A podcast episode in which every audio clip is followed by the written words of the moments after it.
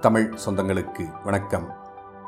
Sathyan audio books வழங்கும் அமரர் கல்கியின் கல்வனின் காதலி. வாசிப்பவர் சத்யன் ரங்கநாதன். பகுதி இரண்டு. அத்தியாயம் நாற்பத்தி மூன்று எங்கே பார்த்தேன்? கண்ணால் கண்டதும் பொய் காதால் கேட்டதும் பொய் தீர விசாரிப்பதே மெய். என்று ஒரு முதுமொழி வழங்குகின்றது.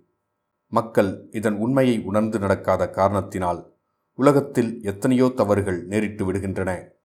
பேதை கல்யாணி இப்போது அப்படிப்பட்ட தவறுதான் செய்தால் கண்ணால் கண்டதை நம்பிவிட்டால் நம்பினால்தான் என்ன? அதற்காக அப்படி பைத்தியம் பிடித்து விட வேண்டுமா? ஐயோ கல்யாணி என்ன காரியம் செய்து விட்டாய்? என்ன விபரீதத்துக்கு காரணமானாய்? ஆனால் உன்னை சொல்லித்தான் என்ன பயன்? விதியின் சதியாலோசனைக்கு நீ என்ன செய்வாய்? கல்யாணி செய்த தவறு எத்தகையது என்பதை நாம் தெரிந்து கொள்வதற்கு சற்று பின்னோக்கிச் செல்ல வேண்டியிருக்கிறது.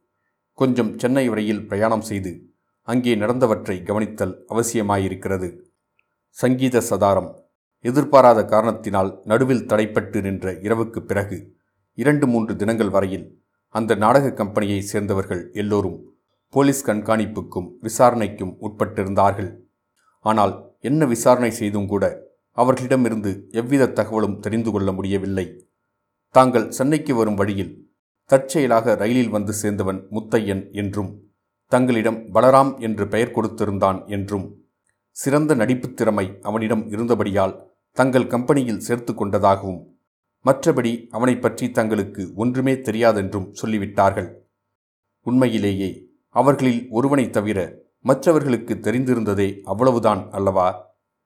ஆகவே கமலபதி ஒருவன்தான் விசாரணையின் போது பொய் சொல்ல வேண்டியதாயிருந்தது. அது விஷயத்தில் அவன் கொஞ்சம் கூட தயக்கம் காட்டாமல் அழுத்தமான பொய்யாகவே சொல்லி சமாளித்து கொண்டான். அவன் விஷயத்தில் விசேஷ கவனம் செலுத்துவதற்கு எவ்வித முகாந்திரமும் இல்லாதபடியால் சந்தேகமும் ஏற்படவில்லை. இரண்டு மூன்று நாளைக்குப் பிறகு போலீசார் நாடக கம்பெனியின் கண்காணிப்பை நிறுத்திவிட்டார்கள். அதில் ஒன்றும் பிரயோஜனமில்லை என்று அவர்களுக்கு நிச்சயமாகிவிட்டது. அவ்வாறே அவர்கள் அபிராமியையும் ஒரு நாள் விசாரணை செய்துவிட்டு அவளிடமிருந்து ஓடிப்போனவனை பற்றி எவ்வித தகவலும் தெரிந்து கொள்ள வழியில்லை என்று விட்டுவிட்டார்கள். அந்த அனாதை பெண்ணிடம் சகோதரி சாரதாமணி தேவி முன்னைவிட பதின்மடங்கு விசுவாசம் காட்டி தேறுதல் கூறி வந்தாள். ஆனாலும் அபிராமியின் உள்ளத்தில் ஒரு கணமேனும் அமைதி ஏற்படவே இல்லை. சில சமயம் தன்னுடைய அண்ணனின் சாமர்த்தியத்தை நினைத்து அவள் வியப்படைவாள். அப்போது அவளுக்கு மிகவும் பெருமையாய்க்கூட இருக்கும். அவன் உண்மையிலேயே கள்ளனாயிருந்து நாடகத்திலும் கள்ளன் வேஷம் போட்டதை நினைத்து புன்னகை கொள்வாள். அவனுடைய நடிப்பை நினைக்கும்போது அவளுக்கு சிரிப்பு கூட வரும். ஆனால் இரண்டு மாதமாக அவன் சென்னை நகரில் தங்கியிருந்தும் தன்னை வந்து பார்க்கவில்லை என்பதை எண்ணி உள்ளம் நைவாள்.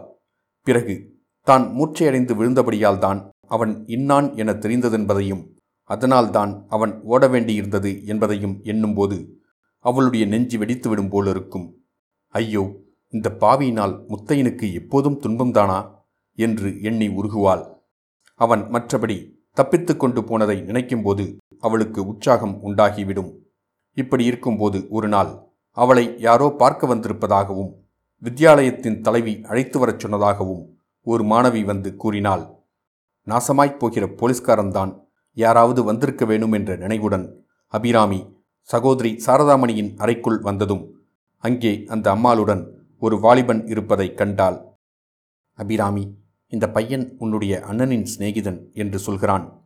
முகத்தை பார்த்தால் பொய் சொல்லப்பட்டவனாக தோன்றவில்லை. உன் அண்ணன் உனக்கு ஏதோ சமாச்சாரம் சொல்லியிருக்கிறானாம். இதோ பக்கத்து அறையில் உட்கார்ந்து பேசுங்கள். சரியாக பதினைந்து நிமிஷம் கொடுத்திருக்கிறேன். என்று சகோதரி சாரதாமணி கூறினார். இப்படி அவர் சொல்லி வரும்போது அபிராமி ஆவல் ததும்பும் கண்களால் கமலபதியை நோக்கினாள். அடுத்த அறைக்குள் சென்றதும் அம்மாள் சொன்னது நிஜந்தானா? நீங்கள் என் அண்ணனின் சிநேகிதரா? எனக்கு கூட உங்களை எங்கேயோ பார்த்த நினைவாயிருக்கிறதே? என்றாள். ஆமாம் பத்து நாளைக்கு முன்பு என்னுடைய விதவை தங்கைக்கு இந்த வித்தியாலயத்தில் ஒரு இடம் கிடைக்குமா? என்று பார்ப்பதற்காக வந்தேன். அது உங்களுடைய தலைவிக்கு ஞாபகம் இல்லை. உனக்கு நினைவு இருப்பதாக தோன்றுகிறது என்றான் கமலபதி. ஐயோ பாவம். அப்படி ஒரு தங்கை உங்களுக்கு இருக்கிறாளா? அவளை வித்தியாலயத்தில் சேர்த்து விட்டீர்களா? இல்லை வித்தியாலயத்தில் சேர்ப்பதற்குள் அவள் செத்துப்போனால் நானே கொன்றுவிட்டேன் என்று சொல்லிவிட்டு கமலபதி சிரித்தான். இந்த ஆசாமிக்கு பைத்தியம் போல அல்லவா இருக்கிறது? என்று அபிராமி எண்ணி அவனை வெருண்ட கண்களுடன் நோக்கினாள். இல்லை அம்மா எனக்கு பைத்தியமில்லை. உண்மையில் என்னுடைய தங்கையை பத்து நாளைக்கு முன்புதான் நான் சிருஷ்டித்தேன். உடனே அவளை விதவையாக்கினேன். அவளால் ஆக வேண்டிய காரியம் முடிந்ததும் கொன்றே விட்டேன். அப்படி அவளை நான் சிருஷ்டித்தது என்னுடைய ஆத்ம சிநேகிதன் ஒருவனுடைய தங்கையை தேடுவதற்காகத்தான். உன்னை இங்கே கண்டுபிடித்ததும் நிஜமாகவா சொல்கிறீர்கள்? என்னை தேடும்படி என் அண்ணன் உங்களை அனுப்பினானா? என் ஞாபகம் அவனுக்கு இருந்ததா? உன் ஞாபகத்தை தவிர வேறு ஞாபகமே அவனுக்கு கிடையாது. அம்மா உண்மையில் உன்னை தேடிக்கொண்டுதான் அவன் சென்னை பட்டினத்துக்கு வந்தது. வந்த இடத்திலே நாடக கம்பெனியில் சேர்ந்தான். என்ன யோசிக்கிறாய்? என்று கமலபதி கேட்டான். உங்களை பார்த்ததிலிருந்து ஏதோ ஞாபகம் தொண்டையில் இருக்கிறது. மனத்திற்கு வரமாட்டேன் என்கிறது. அன்று இந்த வித்தியாலயத்தில் உங்களை பார்த்த ஞாபகமே எனக்கில்லை. வேறு எங்கேயோ பார்த்தது போலிருக்கிறது. உங்களுக்கு நினைவில்லையா? ஆமாம் இன்னும் ஒரு இடத்தில் பார்த்திருக்கிறாய். அதுவும் சமீபத்தில்தான். நான் தான் சதாரம் என்றான் கமலபதி ஓஹோ என்று சொல்லி அபிராமி சிரித்தாள். பளிச்சென்று அவளுக்கு ஞாபகம் வந்துவிட்டது. அவனுடைய ஸ்திரீ வேஷத்தை நினைத்தபோது அவளுக்கு தாங்க முடியாமல் சிரிப்பு வந்தது. பக்கத்து அறையில் இருந்த சாரதாமணி கோபித்து கொள்ளப் போகிறாரே என்று பயந்து வாயை மூடிக்கொண்டாள். பிறகு அபிராமி கேள்வி மேல் கேள்வியாய் போட்டு கமலபதிக்கும் முத்தையனுக்கும் சிநேகம் ஏற்பட்ட வரலாற்றையெல்லாம் அறிந்து கொண்டாள். முத்தையன் மதில் சுவர் ஓரம் நின்று அபிராமியை பார்த்ததையும் அவளுடைய பாட்டை கேட்டதையும் கமலபதி சொன்னபோது அவள் கண்ணீர் பெருக்கினாள்.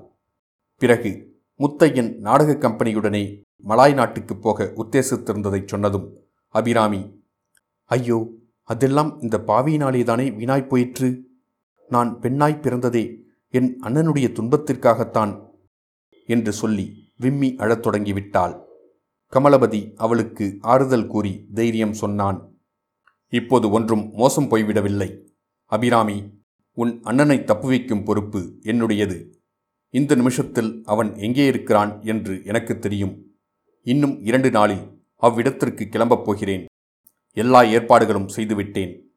அடுத்த மாதம் இந்த நாளில் உன் அண்ணன் இந்த நாட்டிலேயே இருக்க மாட்டான் அதற்கு நான் ஆயிற்று நீ கவலைப்படாதே என்றான். இத்துடன் அத்தியாயம் நாற்பத்தி மூன்று முடிவடைந்தது. மீண்டும் அத்தியாயம் நாற்பத்தி நான்கில் சந்திப்போம்.